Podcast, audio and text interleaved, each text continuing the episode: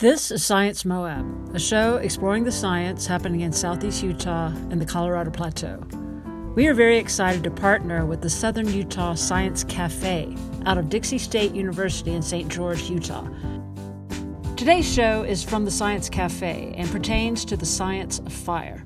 It is a two part series covering an open panel discussion on the impact of wildfires on the land and its inhabitants.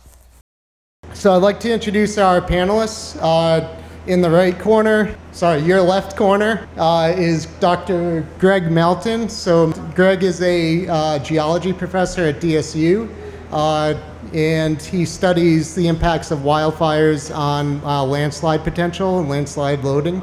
Um, he is also a firefighter as well, um, and is with the Hurricane Valley Fire District. Is that correct? Yep. Yep. Um, in the center corner, if you can have a center corner, uh, is Mike Scaife. Uh, Mike is with the Washington County Habitat Conservation Plan and has been involved in the rehabilitation and, and uh, managing the impacts from the Red Cliffs fire that swept through the north side of town a couple of years ago. And then in the right corner is Jason Whipple. Uh, he is the retired captain from St. George Fire Department and actually worked here when it was the fire station. So Jason is currently the director for the Washington County Emergency Services uh, and is also the commander of the bomb squad and member of the SWAT team. So with that, we're going to have each of our panelists just brief, uh, present a brief fact about science or interesting uh, fact about science or about fire. And then we'll open it up for discussion. So any questions you have about science, uh, the science of fire, just go ahead and ask. Thank you. We'll start with Greg.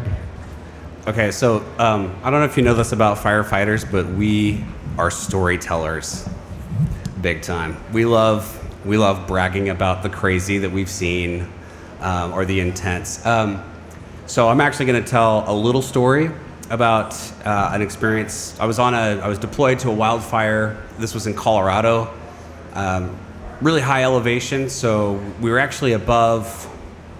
Uh, I want to say we were above 10,000 feet. Uh, South Park, you guys know South Park, the show? It was actually based on, on where we were uh, in Colorado. We actually went to the high school for a little bit where, anyway. Uh, so there we are, 2,000 feet, we're up in the mountains, um, and there was a wildfire there.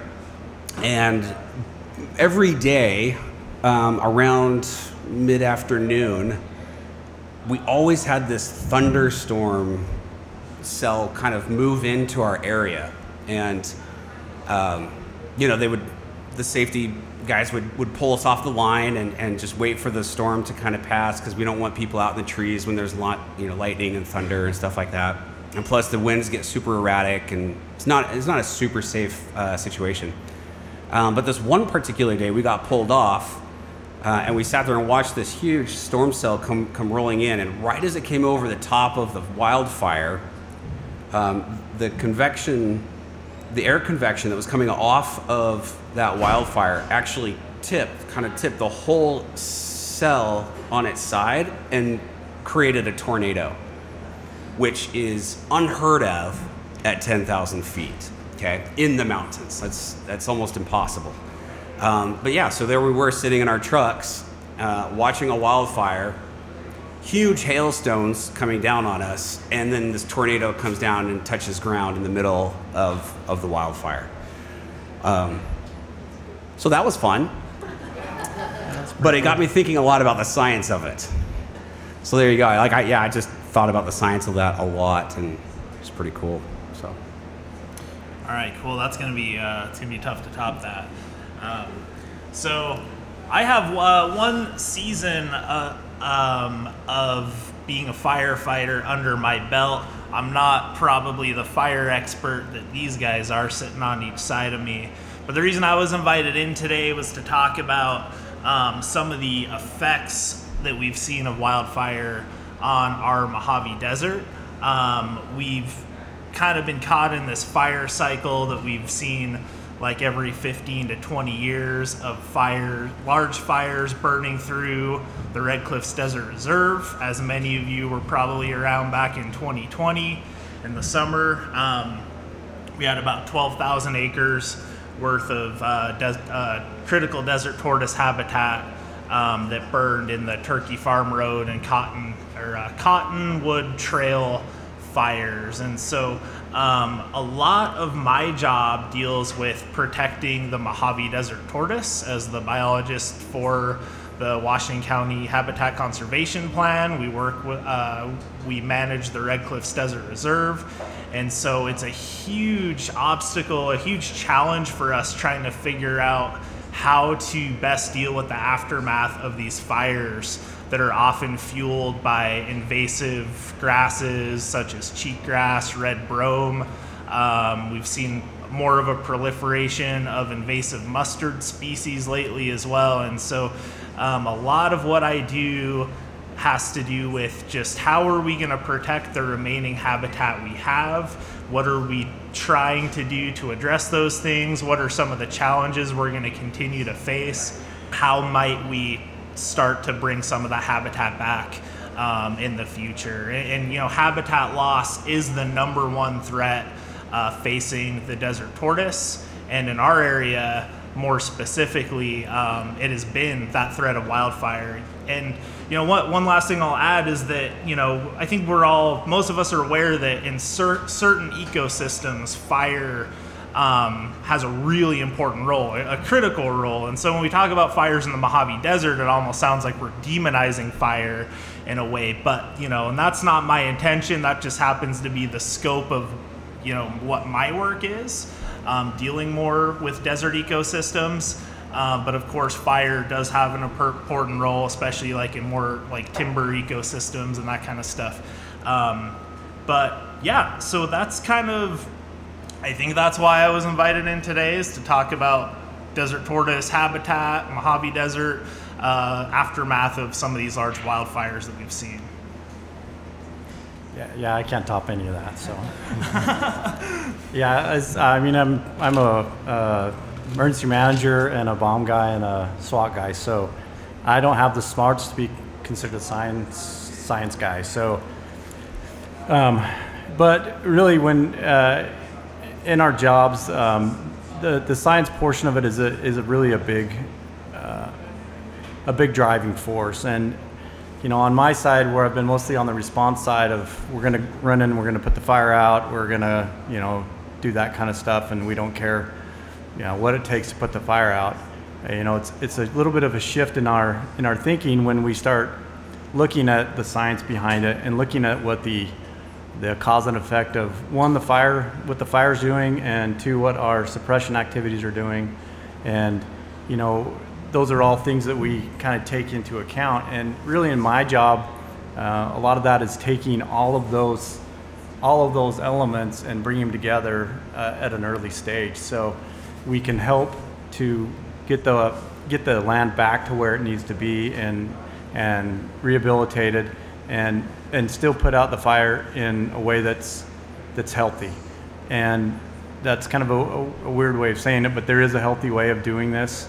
And and it does co- take cooperation from the big brains and then the small brains like us that we can we can work these things together and and come out to the the best effect that we can have and you know I'll tell you I've I've learned a ton um, on these fires uh, about environments and about um, you know the good things that we can do with the fire but also you know the bad things we can do by uh, our suppression activities so um, it's it's a good balance, and so that's kind of where my science connection is with this. Well, thanks, guys. That's awesome. Uh, do we have any questions? Anything you guys want to know about? Yes, see you in the front. How do you deal with the invasive grasses? How do we deal with the invasive grasses? So that's a question that we, you know, between my agency with Washington County, other agencies that we work with for the management of the reserve, including the BLM and Snow Canyon State Park, that's an issue that we're all grappling with. I mean, it's it's really a challenge, um, you know, especially depending on the timing that we get precipitation in the winter. Some years it's just horrible, horrible, just a carpet of cheatgrass out there, you know, and you know the Mojave Desert 100 years ago didn't have to contend with these huge fires sweeping through the landscape. Um, so what some of the things that we're doing we, we are starting to put more herbicide on the ground to sort of reduce that that really heavy fuel load um, you know one thing that that my department funded was going out on some of the right of so there's like utility right of ways in the reserve St. George City manages their power lines and things like that. So just using some of those existing disturbances on the landscape to put down herbicide on either side of them to try to hopefully use those as fire breaks. If not, if they don't completely um, halt the spread of a fire that's approaching those road, hopefully at least giving firefighters more time to get there before the fire gets larger. Um, unfortunately, there's large areas that we don't have permission to put herbicide on the ground yet. Um, on BLM lands, um, in the National Conservation Area, they are starting to work on some of their environmental processes to hopefully uh, be able to do that. But right now, in a way, our hands are kind of tied with some of that stuff but that's one of the major ways. I mean, probably probably really the only way that we're really going to get a grasp on the cheatgrass and the those invasive grasses, and we're, we're never going to, more than likely, barring some amazing scientific accomplishment, we're probably never going to completely get rid of that stuff. But if we can reduce it to the extent that we have a reduction in these huge fires that we've seen, I think that would be a pretty big accomplishment. I'm actually I'm actually going to ask a follow up, which is um, when I was in New Mexico, we had a huge fire that it burned so hot that it basically sterilized the top few inches of the soil. How does that contribute to those invasive species coming in? That's a really good question, and one of the things with um, species like those invasive brome grasses is that they're incredibly resilient and so, if anything, I would say those sorts of conditions probably set up, you know, or the, those invasive grasses are probably still able to come back in, in many cases, but a lot of the native shrubs, you know, maybe some of the native annual species that aren't as adapted to those conditions are not able to come back as effectively. And so those, you know, and we're, we're seeing areas where, um, you know, maybe areas that didn't quite burn as hot. Some of our native shrubs are starting to come back okay. Other areas that maybe burned hotter um, just still look like a moonscape out there, and it's just, you know, probably going to be almost a, a cheatgrass monoculture when that comes back. So that that's kind of what I would suspect for those types of conditions, uh, unfortunately. How long do you think it's going to be till the face of Red Cliffs will be back to where that natural habitat was that got burnt up this past year or the year before, just as a guesstimate?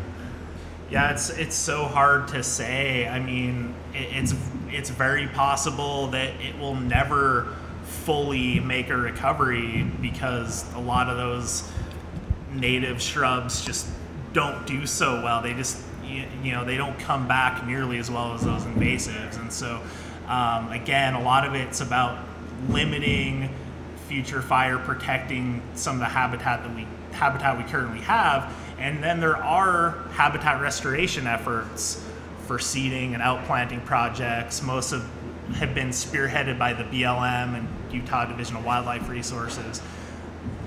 You know, maybe if all goes well with those, maybe in a hundred or two hundred years, there could be something resembling like a full recovery but honestly it's it's it's really hard to make a prediction with that kind of stuff is it always good to report a fire or is there a point where it's like big enough i could assume somebody else reported it oh um i mean i that's i feel like no it's, a better it's question a, for you it's guys. always good to report a fire uh, if, if they're getting multiple reports, then they may be a little bit short with you on the on the phone.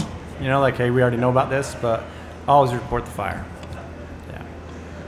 Yeah. So a lot of, uh, especially you know, outside of St. George, there's a lot of uh, kind of backyard burning. So how do you? Is there a way to tell when is the right time to call in the backyard burning, or if they have the right permits, or how do you know if you should call in those type of things?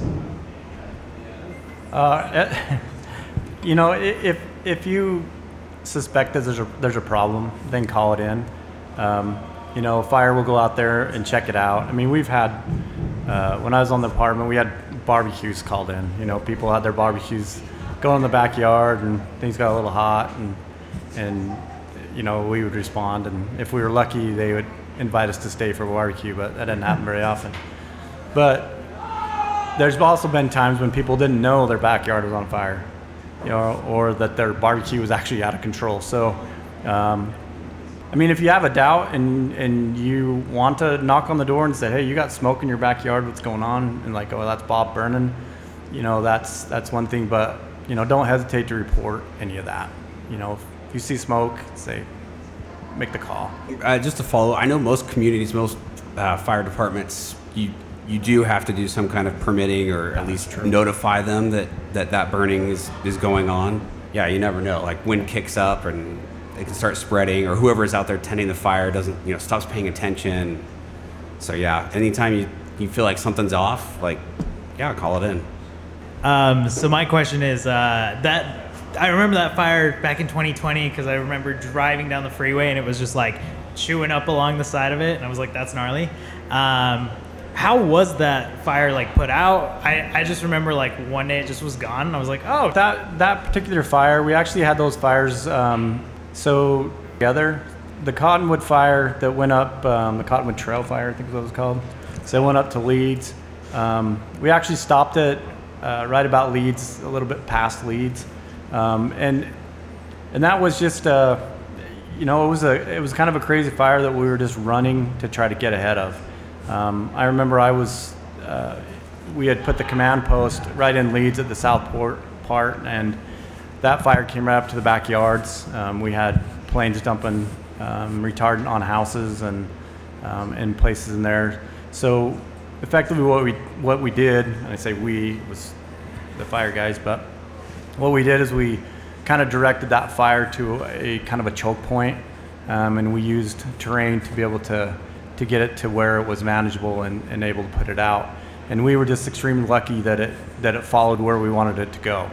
Um, had it gone up the hill further, um, or we hadn't got the retardant in the right spot, you know, we might have been looking at a different fire uh, that that went on top of Pine Valley or or what up on Browse. So uh, the fires are just you just never know. You never know. Sometimes they just sometimes they do just go out. You know, all fires eventually go out. What they burn in between, we don't know. But um, you know, it's it's we have strategies, we have plans, but even the best plans um, can fail. So um, sometimes we just get lucky. Do you, do you mind if I add to that a little bit? Yeah. I was just going to add that I know with that the Turkey Farm Road fire, the, the larger of the two, um, as that fire was approaching the Green Springs community, I know they started doing very aggressive retardant drops and helicopter bucket drops on that fire, which I think really sped up the suppression process on that one. So, of course, anytime there's structures potentially threatened, that's when kind of things really start to ramp up. And that you know that's one of the questions we get all the time is that why don't we just put a ton of airplanes on on these fires and just dump water and dump retardant? And there, there's two different things that they do. Water um, does put the fire out, but it doesn't have the super stopping c- capability that the retardant does. So what the retardant does is we don't usually put the retardant on the fire. We put it in front of the fire in hopes that we can provide that barrier so the fire won't burn through that through those fuels. The water actually goes on top of the fire. So usually when the water gets put on the ground in front of the fire, the fire has enough BTUs or enough energy to burn through that that water. And so that's they're used two different ways. But the thing is, is that the cost on the of using uh, aircraft to put out fires is enormous. It's it's huge, and um, each one of those big, like 727s that come overhead that you see, uh, and Green Springs and all these. We're seeing them a lot more. They're called VLATs. Most of those come out of either Salt Lake or, or Idaho or Phoenix. I, I don't even know what the cost is now, but it's in the, the fifty, sixty thousand dollar range uh, for each drop, and so that puts those fires up in cost really, really quickly when we start dumping, you know, 10, 15 loads on these fires. Listen next week for the continuation of the wildfire panel discussion. To learn more or listen to other Science Moab episodes, visit sciencemoab.org or anywhere you get your podcasts. Science Moab is done in partnership with Utah State University Extension. Newsletter by Luke Williams. Our theme music is by Jeremy Spalding, and the show is produced by Peggy Hodgkins, Christina Young, and KZMU. If you love Science Moab, let us know. Leave a rating on Spotify or a review on iTunes. And consider supporting Science Moab by donating to the podcast at sciencemoab.org. This programming is unique to Moab, Utah, and your support makes it possible.